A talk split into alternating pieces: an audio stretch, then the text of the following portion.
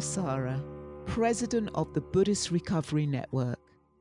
Our mission is to help promote the use of Buddhist teachings and practices to help people recover from the suffering caused by addictive and or compulsive behaviors. Our organization is a volunteer run nonprofit which has expenses. We offer free monthly live teachings on the Academy, free resources on our website, and all our podcasts are free. We also organize a bi yearly summit where many of us come together. We rely on the generosity of you, our listeners, and our interviewees in order to produce these offerings. We are asking you to donate to help with our expenses. Thank you. And to show our gratitude for your support, all Patreon supporters will receive access to special guided meditations. To unlock these, please offer your support by going to patreon.com forward slash Buddhist Recovery Network. Again, patreon.com forward slash Buddhist Recovery Network. Thank you so much for your generosity. May all beings be free from the roots and the causes of suffering. May all beings be at peace.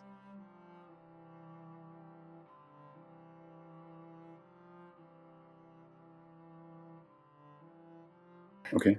Okay, so um, actually, if I just ask you to introduce yourself first, Gabor. Sure. My name is Gabor Mate. I'm a retired medical doctor in Vancouver, British Columbia. Uh, the author of four books, including In the Realm of Hungry Ghosts, Close Encounters with Addiction, which is on the subject of addiction, work that I did in Vancouver's downtown east side for a dozen years with hardcore uh, substance dependent individuals. And uh, right now I'm writing a new book and I travel all over the world speaking and teaching. Thank you. And uh, it's just a, a, great delight that we've got you on this podcast series. And I want to start with your book, first of all, In the Realm of the Hungry Ghost. Um, when I read that book, I was fascinated about your CD addiction. And I wanted to start with that place, your relationship to addiction. Well, so usually when we speak of addiction, we are referring to substances, which is, of course, in many ways the most dramatic and the most debilitating form of addiction. But I don't define addiction in relationship to substances. Addiction to me is any behavior that a person indulges in that they find temporary pleasure or relief in, and therefore they crave it. Then they suffer negative consequences and they continue despite those negative consequences. So that's when addiction is craving pleasure, relief in the short term, negative impact, failure to desist from it in the long term. Now, from by that definition, of course, addiction becomes a much broader phenomenon than simply substances. It can include sex and gambling, shopping, work, um, pornography, eating, uh, any range of human behaviors. And um, in my case, it showed up in two ways. One was uh, work, and the other is uh, compulsive um, shopping for compact discs. And people say, well, how can you compare yourself to your clients? And because the funny thing was, where I worked in Vancouver's downtown east side, this highly drug concentrated area, was only three blocks away from my classical record store. Mm-hmm. And so I literally, I would run from during lunchtime, I would run over and, you know, and people people would say, well, how can you compare it? Well, you know, the uh, the differences are obvious. You don't get HIV from buying compact discs, but you lie and you cheat and you feel shame and you spend money that you shouldn't uh, in outrageous amounts, as I did sometimes. You um, pretend to your wife, you ignore your children. Uh, sometimes it would interfere with my work. So it had all the hallmarks of addiction. And of course, from my perspective, there's only one universal addiction process, which shows up in different targets, but the brain circuits and the psychological dynamics and the origins are, are basically universal.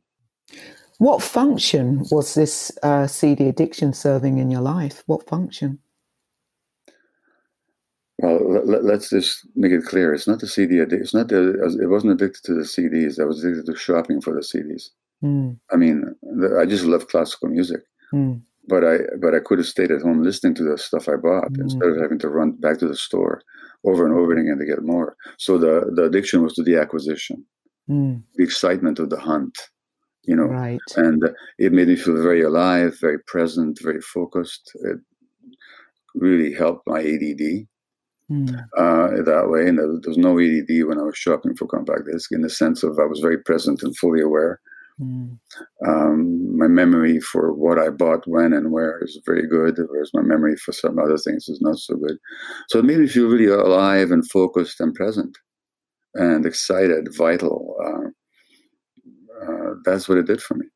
Mm. It gave me also a sense of meaning and purpose, temporarily, of course. I mean, it's interesting that you're saying that it made you feel really alive and present because you worked downtown east side where there's so much trauma on the streets and wasn't that enough to make you feel alive and present well um, it's true i did feel alive and present at work very often and that's why work became an addiction for me as well mm. you know? but mm. but you can have several addictions running at the same time mm.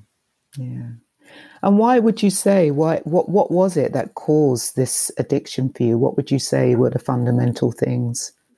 And by the way, let me just say that beautiful as that downtown east side work was, it, it is stressful work. Yeah. And, and and so the other addiction helped to soothe the impact of the work addiction. You know. Yeah. Now, in terms of what, well, you know, uh, as to where it came from, I clearly needed soothing in my life, and I needed uh, because I couldn't provide it for myself. Mm. And so, it, uh, addiction is always a matter of self-soothing, which is not the same as self-regulation. Mm. Self-regulation would be that I can handle the stress and, and experience the stress and handle it and, and, and move through it. Self-soothing is that I have to numb myself to it somehow. Mm. And um, interestingly enough, in my parents' diary of my first very difficult two years of life. My father writes at some point, and I just read this very recently for the first time, that as fussy or as upset as I could be as a two year old, if they put the radio on with music on, that would soothe me. Oh, wow. Mm. And I hadn't really, I, I hadn't known that. I hadn't mm. known that until a few months ago when I read mm. that diary. Mm. Mm. Mm. So there's obviously, now, we know music is very soothing for all mm. of us, you know, but, mm. but, but especially for me, it sounds like it mm. came along very early. Mm. Yeah, that's that is fascinating, isn't it? How at a young age you, yeah, an adaptation was already being cultivated in you of listening to classical music. Yeah, and um, just what impact has your childhood had had on you? Do you think because you come from Hungary, you're Jewish? What impact has your childhood had on you? Well, not only from Hungary and Jewish, but from Hungary at a time when Hungary was at war and occupied by the Nazis. Yeah. And as a, which is how I spent my first year under threat of my life. Uh, not that I knew that, but my mother knew it. So I was experiencing my mother's agony and fear and terror and grief at the death of her parents in Auschwitz, the absence of my father in a forced labor battalion, and so and and you know deprived of adequate nutrition. Um, it gave me a lifelong sense of not being. Should I even be alive? You know, I had to justify my existence. Um, a lot of pain that had to be soothed. Um, the sense that it's all my fault because that's the any child that goes through difficult circumstances makes it about themselves so that there's a deep sense of shame about the self itself, not shame about having done something wrong, but shame about actually being wrong in the first place.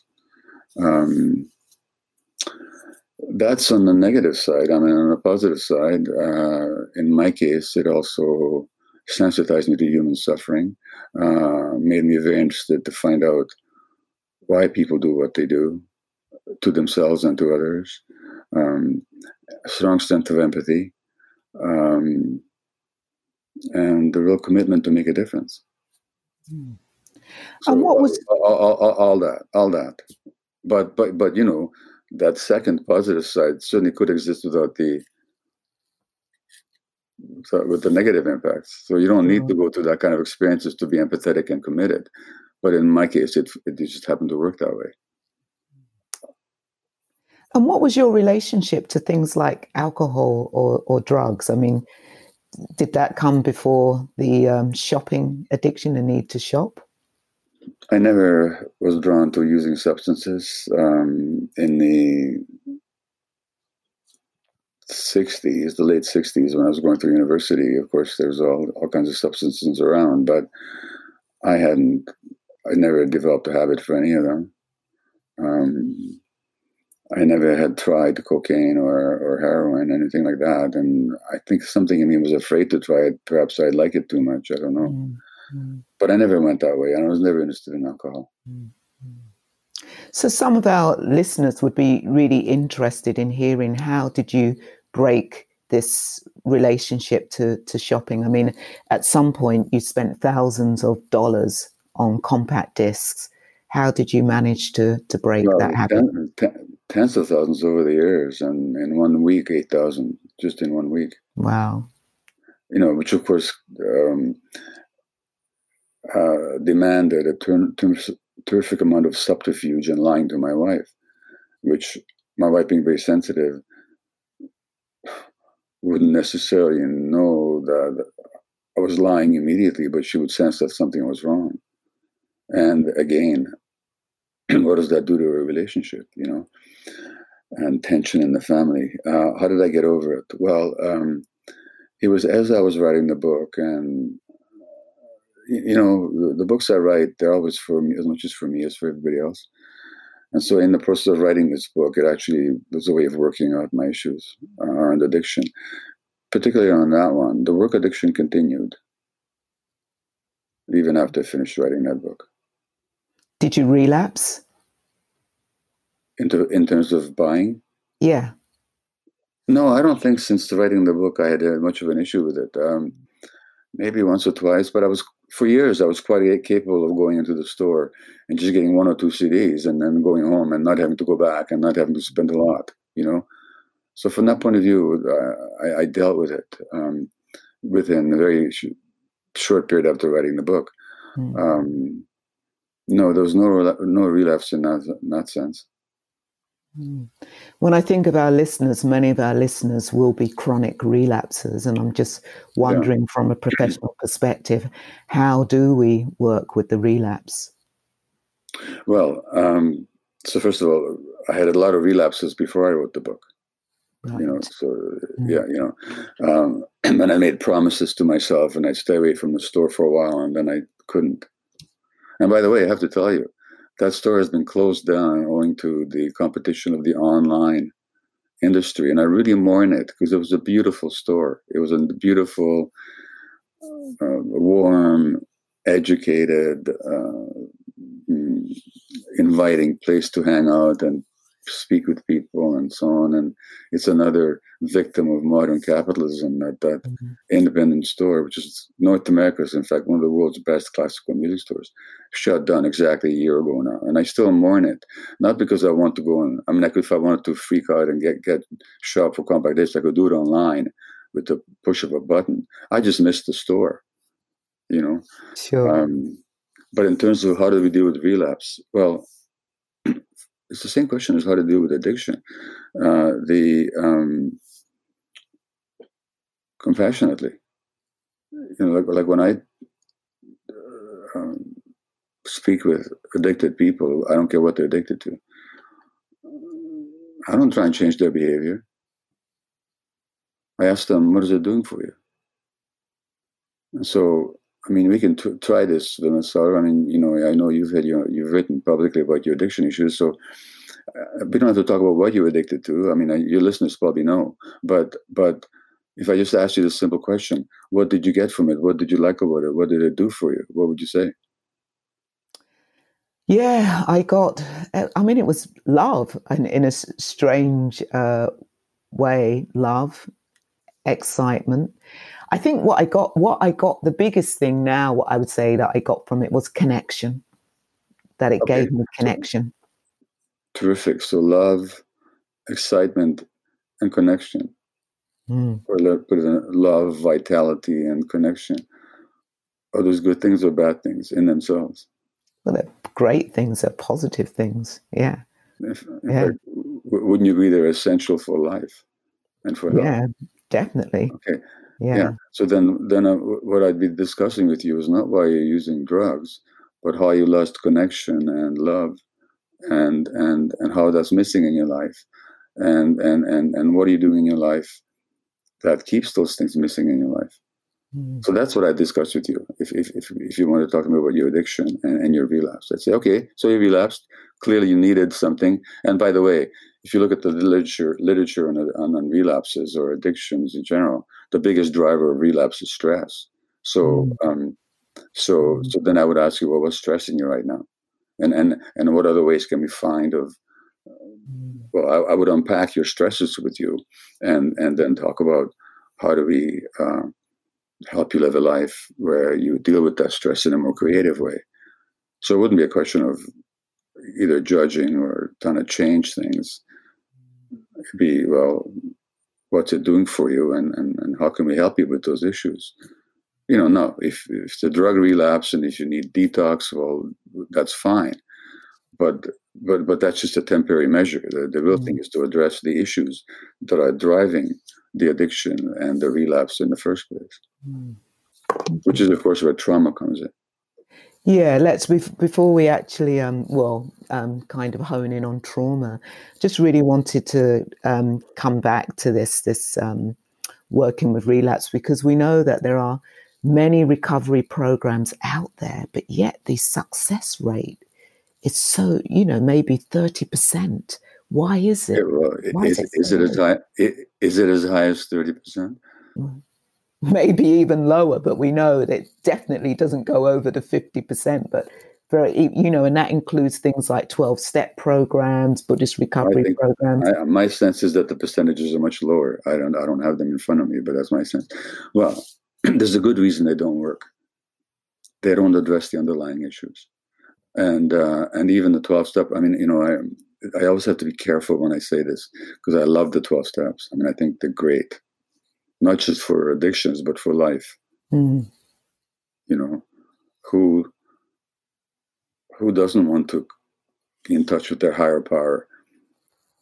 You know their conscience or their truth or their essence or nature or their god or whatever they want to define it as you know uh, who doesn't want to be um, um, responsible in their interactions with other people Mm. You know, so the twelve steps are, you know, who doesn't want to support other people's compa- other people compassionately, but not intrusively. You know, I mean, those are all uh, essential human qualities. Having said that, the twelve steps you can go through them for three decades and never talk about what's really driving the addiction. Sure. Because the because the ideology for the most part is that you got this disease, this brain disease that you inherited, and you know, my name is so and so, and I'm an alcoholic. No, you're not an alcoholic you're a person who escapes into alcohol because you got so much pain you don't know what to do with it mm-hmm. that's who you actually are mm-hmm. you know so define oneself to define oneself by one's dysfunction not not something positive about it you know you acknowledge it you declare it publicly you're not ashamed of it that's great but don't define yourself in your own mind with that because you're not that that's not who you are mm. you know uh, you are um, much beyond, broader than that.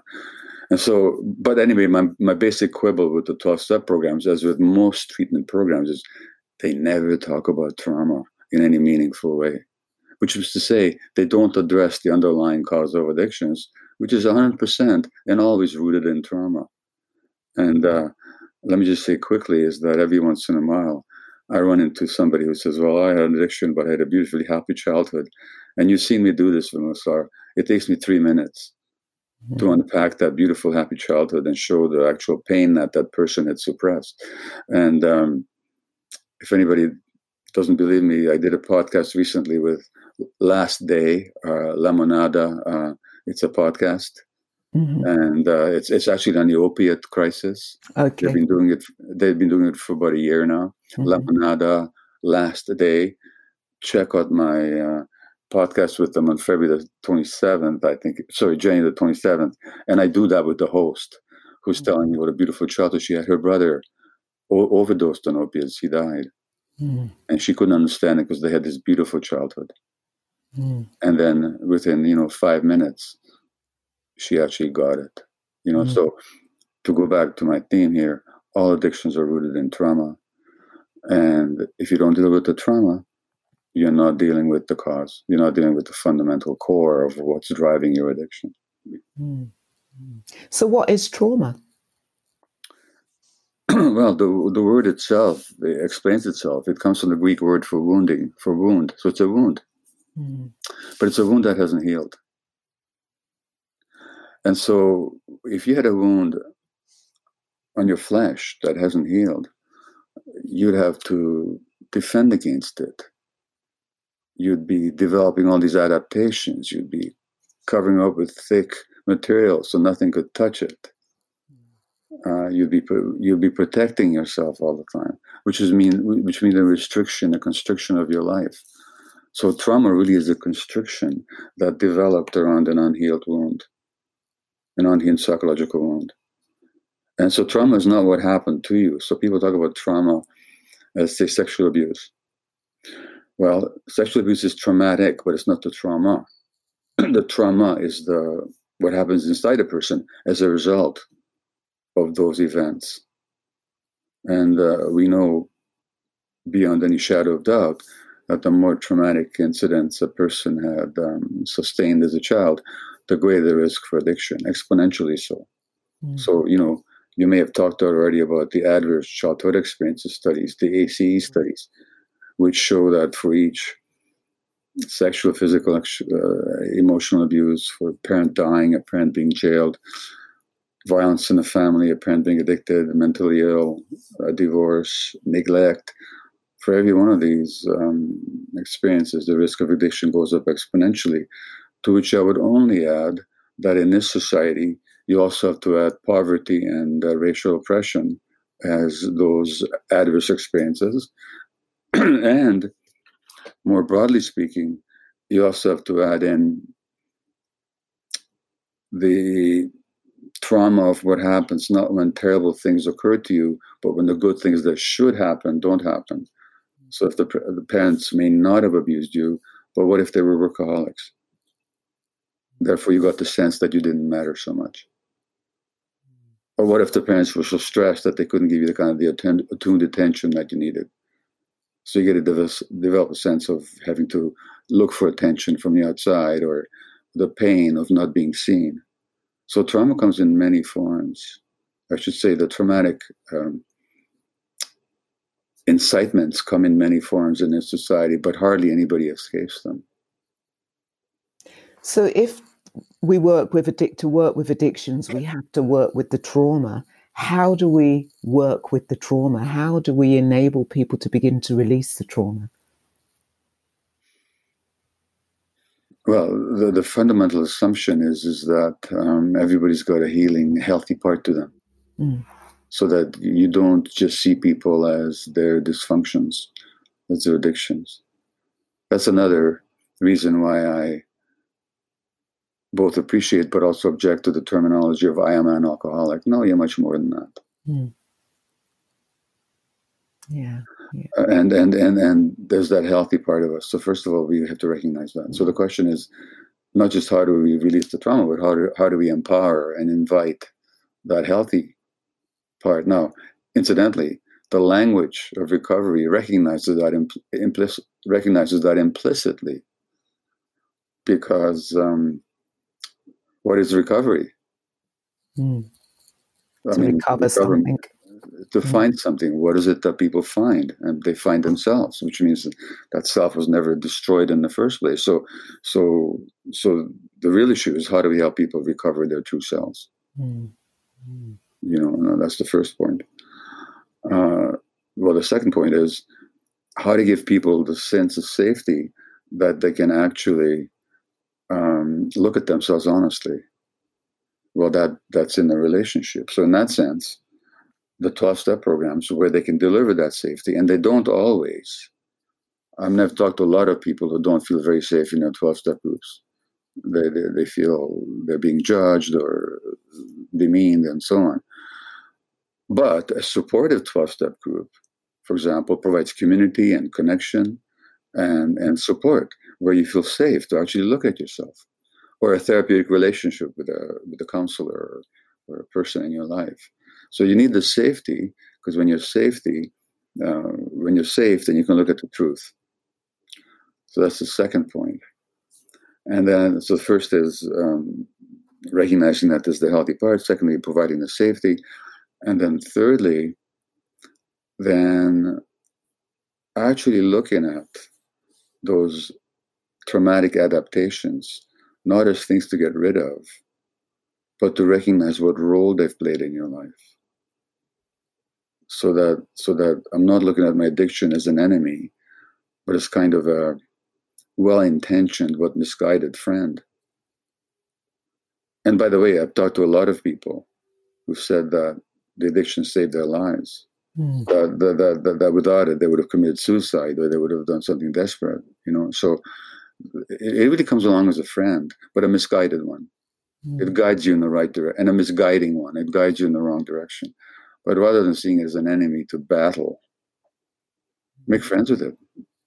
Find out why it came along and what's the pain underneath it. No. Can we unpack this adaptation a bit? You talk about addiction being adaptation, and you've what are adaptations? Well, adaptations is um, a behavior and a mindset that you take on to deal with the situation that would otherwise overwhelm you. So, for example, if you're being sexually abused, one strategy, which is not conscious, the, the brain just does it automatically, is to shut down emotionally so that you don't feel the horror of it. Mm. Well, the price of that is you lose connection with your body. Mm. Now, when you do, life becomes very stale. Well, then you do crystal meth. now you feel alive. or cocaine. Mm. So both the shutdown and then the drug that you're doing or the behavior you're engaging in are adaptations to some pain that you had no other way to handle in the first place. Mm. And do you consider things like depression, ADHD as forms of adaptations? Well, not by the time they're full blown, but in their origins, they are. And that's what I'm saying. Um, so ADHD, the tuning out, the absent-mindedness, which you know, certainly one of my traits. Of course, it's an adaptation. When does a person tune out? It's when they're stressed and they don't know what to do. When I was an infant. I was stressed and I didn't know what to do. I couldn't have escaped. So tuning out becomes like a natural response to an over, overbearing stress. Depression uh, means pushing down. Well, what do we push down in depression? We push down our feelings. Why do we push them down? Because they're too painful. It all begins as adaptation. And later on, it has an opposite effect. But that's because what is meant to be adaptive in one circumstance may be harmful in another circumstance. So while it's good to tune out if you're a six month old and you're living in dire circumstances or just in very stressful circumstances, it's not so good to tune out when you're six years old and sitting in the classroom. Hmm. But you didn't do it consciously, you, so you can't just stop it. Then they then they give you this label that you got this disease. You don't have a disease; you have an adaptation.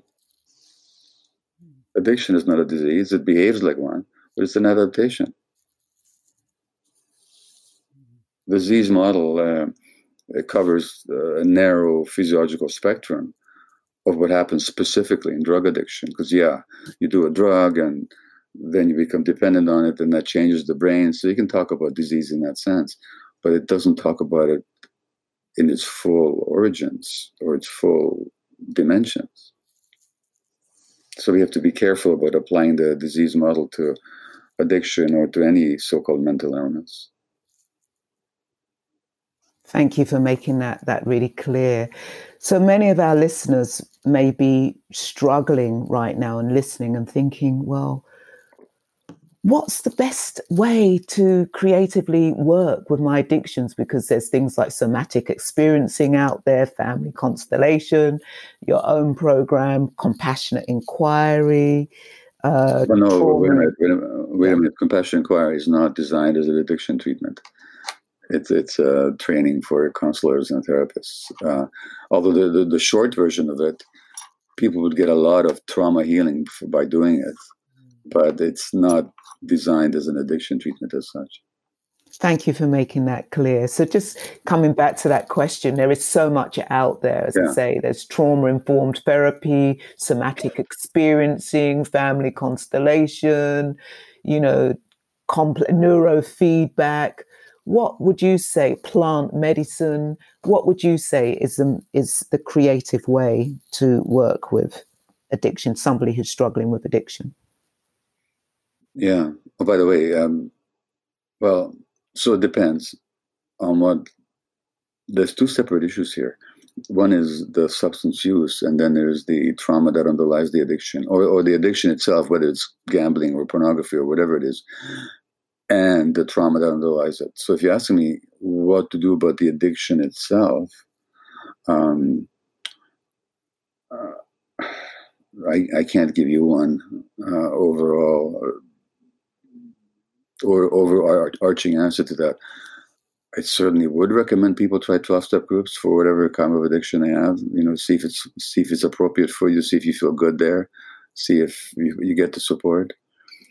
Um, uh, if you have an active physical addiction, you have to deal with that. So if you're a heroin addict, for God's sakes, go on Suboxone if that's what you need to do. If you can't be withdrawn, can't be detoxed from the from the heroin, well then Suboxone, although it's another addictive drug, but at least it's a manageable one that'll allow you to live a life.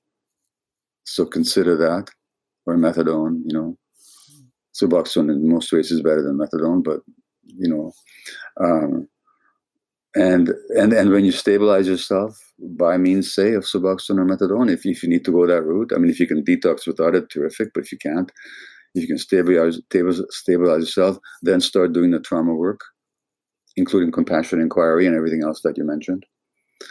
Uh, join a 12 step group. Uh, if you're addicted to opiates, you might want to, where it's available to you, which it's not in most places in the United States. It is legal in Canada, not in the US.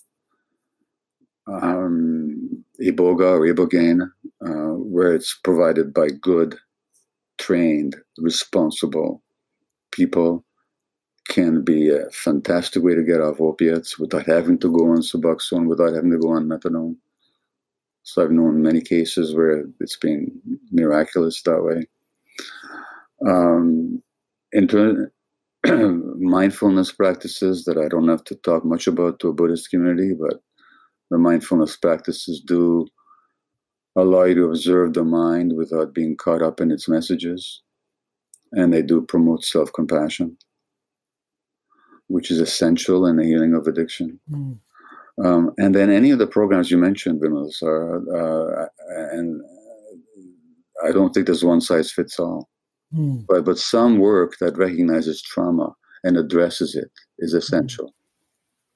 Uh, so whichever form that takes, the the, the body the, the bodily forms like somatic experiencing, uh, sensory motor process, processing, I think they call it, any number of methods like that, EMDR um, mm, yeah. good psychotherapy, trauma informed psychotherapy. Um, we know that for PTSD, which a lot of addicts suffer from, MDMA assisted psychotherapy is now being um, studied in a major way in several centers in Canada, the US, and internationally. That's a very promising modality. Um, a lot of people have found benefit by where it's legal um, to work with substances like ayahuasca, not to detox because it doesn't detox you, but to deal with, but look at the once you've detoxed, to look at the trauma and to get in touch with your deep self. People have found that very helpful. uh, talking with people honestly about yourself who can hear you and validate you, making that connection with people, all these things. And I wish I could say there was one program, here it is, it works.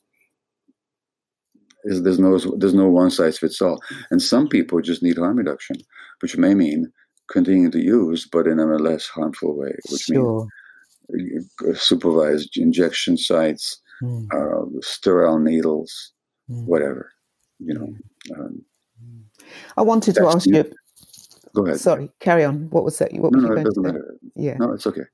I, I wanted to ask you just a, a bit more about uh, plant medicine because you know it, it's something that you are familiar with, and I know my listeners will want to know a bit more about that. And what I want to ask you is: is it is it possible to get addicted to plant medicines like ayahuasca or, or iboga? Well, no, it's not. Um, again, what is the definition of addiction? Something that you crave, find pleasure in, um, and uh, and relief in, and there's negative consequences, and you can't mm. give it up. Mm. Trust me, there's no pleasure in ayahuasca. Mm. You drink it and then you and you feel nauseated. You know, very often, not always, but very often. It brings up all kinds of emotional pain and, and everything you never wanted to deal with. It can also bring up beautiful images of connection and contact and belonging and, and, and the true self. But you never know what's going to happen. Okay, number one. Uh, so, number one. Number two, the, the main issue in using these substances is not the substances, but who's working with you. The, the, like, for example, with the experience I had last summer in the Peruvian jungle with ayahuasca, it was the shaman working with me that really made the difference, not the substance so much by itself. In fact, traditionally, only the shamans would drink the ayahuasca and not the participants. Mm. So it was never about the substance. It's also about the process that the, the substance helps to to open you to. Secondly, addictive substances you use regularly. Ayahuasca, you don't. Nobody uses ayahuasca regularly. I mean, some people go to ceremonies frequently, once a month, but you're not using. And thirdly, the substances that are addictive, like like like um, or that can be addictive, uh, say alcohol or marijuana or, or opiates, you're usually using them to numb yourself to get away from reality. The plant medicines, in the proper context, they don't get you away from reality. They get you much closer to your reality than you ever wanted to be sometimes. And sometimes it's very difficult people to endure those experiences. So there's just nothing addictive. And your brain does not develop independence. Finally. So there's just, just they're not addictive. Now I tell you, there's only one sense in which there's a vague threat of addiction, is if you have these deep experiences on, say, ayahuasca, but you don't integrate the message into your life, you don't make the changes, and then you just want to feel alive and great and and and and and, and empowered, and then you keep going to ceremonies. But even then, it's like it's not like it's, you can't possibly do it daily. Just, it's, it's, not like that. So I don't know. Any, I've never been anybody who's addicted to ayahuasca. Mm-hmm. I, have seen people use it improperly, inappropriately, with the wrong people and it, has got its risks. There's no question about it. But addiction isn't one of them. And, as, and, and, and there's one more issue I want to address, especially for 12 steppers uh, who sometimes say, well, you just got off a substance and now you're telling me to use another substance.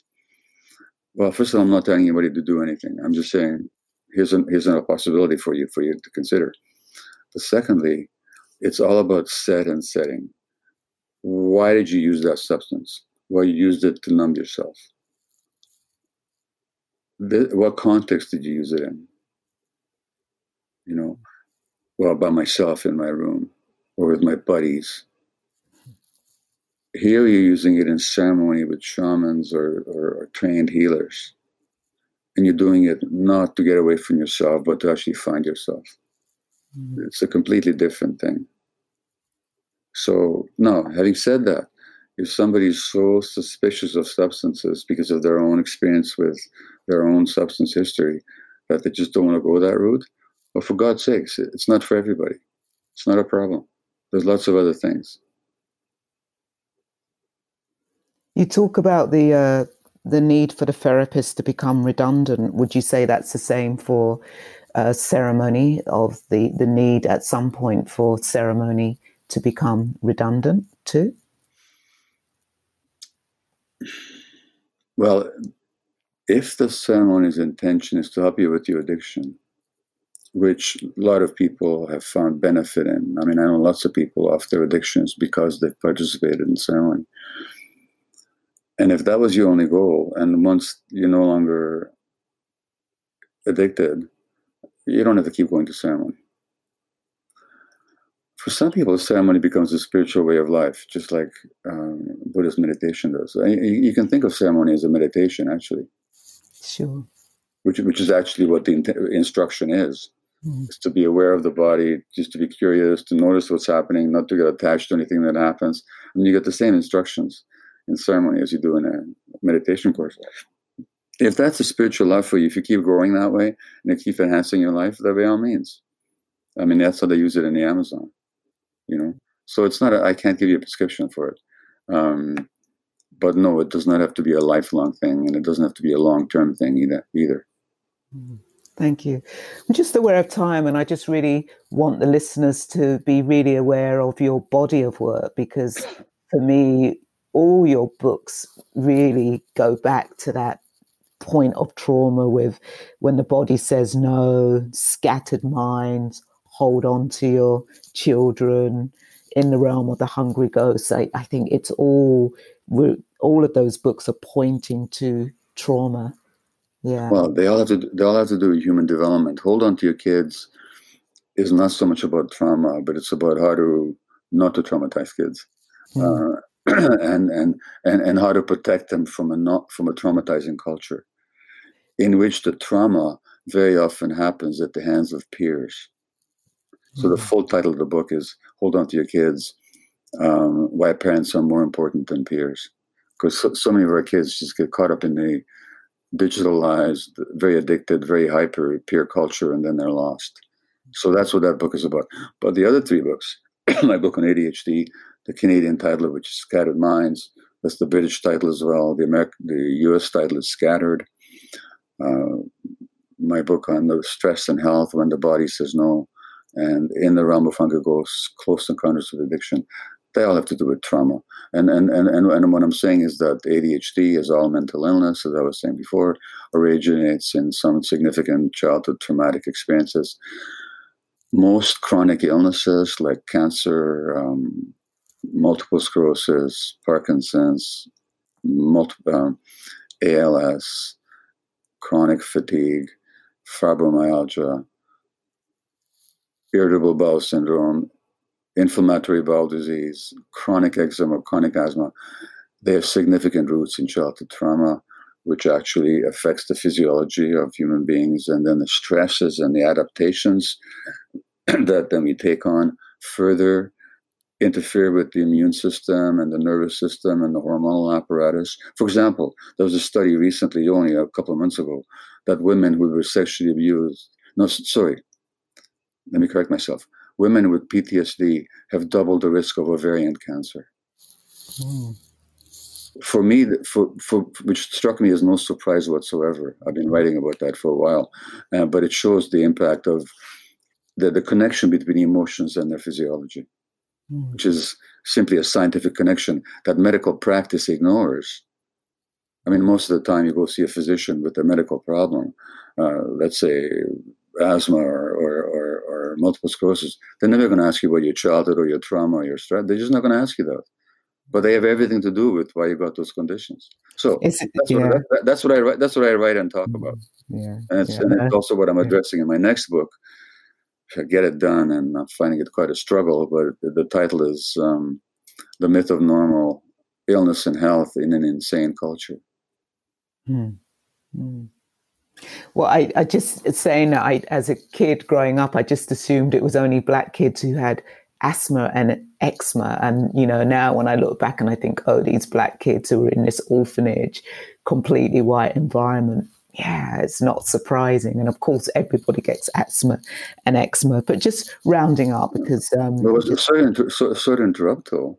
Yeah. Let me point out to you that there's a study just a couple of years ago that showed that the more episodes of racism a Black American woman experiences, the greater her risk for asthma.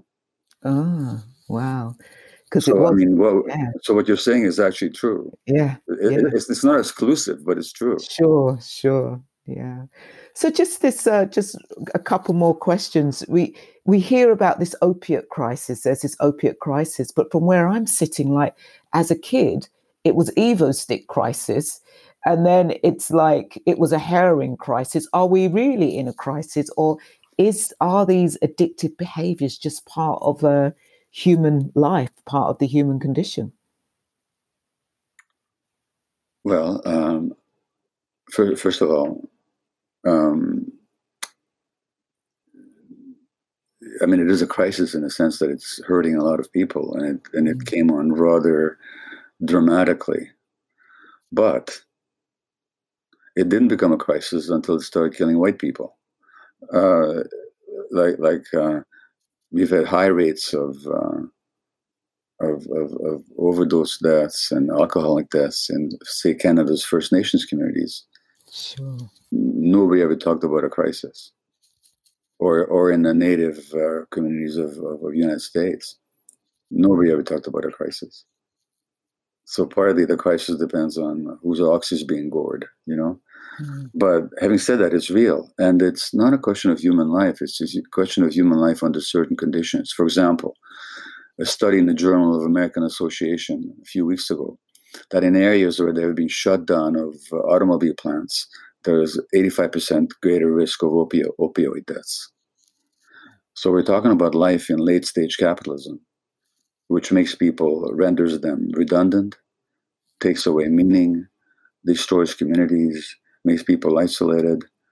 Um, so it's not an inevitable outcome of human life, but it's an outcome of human life under certain conditions that less and less meets human needs and more and more stresses human beings. And that's moving across class, class and racial lines now um, in a way that it didn't before. So it's more noticeable to the average person and to the media and to politicians and so on. Um, so that's what creates the crisis terminology, but it's really enough. I mean, more people uh, in the United States, as many people die every three weeks of overdoses as died in 9 11. Hmm. Well, that's a crisis. And by the way, if you look at all the attention uh, and public handling and concern being devoted to this coronavirus right now, there's no comparison about the damage being done by addiction and overdoses and disease and so on. Where's the where's the comparative attention and uh, and and and intention? I mean, uh, and and media this discussion. Don't even get me started on that. I just keep on thinking when it was Ebola in Africa, I don't remember these countries repatriating the Africans back to America or England or whatever and chartering planes to take them out. Yeah, yeah but that's yeah. A, a, another story. So um, I just it's uh, it's been a real pleasure speaking to you, and I just wonder if there's anything else that you would like to to say to to the to our audience. Well, uh, there's something I would say to a Buddhist audience. So I read a book a few years ago by a Buddhist psychiatrist called Mark Epstein. Oh, and, uh, and called, Thought without, thoughts, thoughts, thoughts without a thinker, but that's not the book I'm referring to. I'm referring to a more recent book, The Trauma of Everyday Life. Oh, yeah. And he pointed out, and something I hadn't thought about before, so it really struck me, that the Buddha himself was a traumatized person. Mm. His mother died when he was a week old. Yes.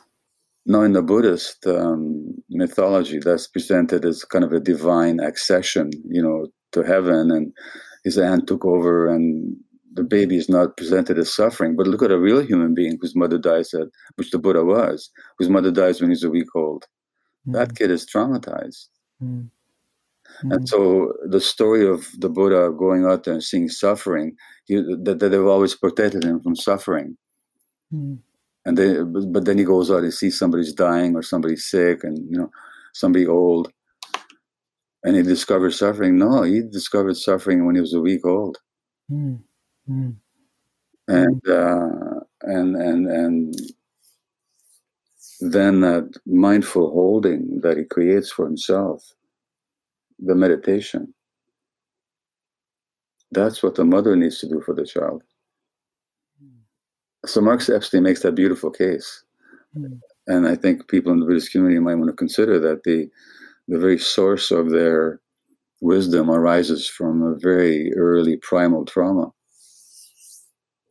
Mm. Thank you. Yeah, thank you very much. Yeah, it's a perfect note to end this podcast on. Thank you. My pleasure. Thank you.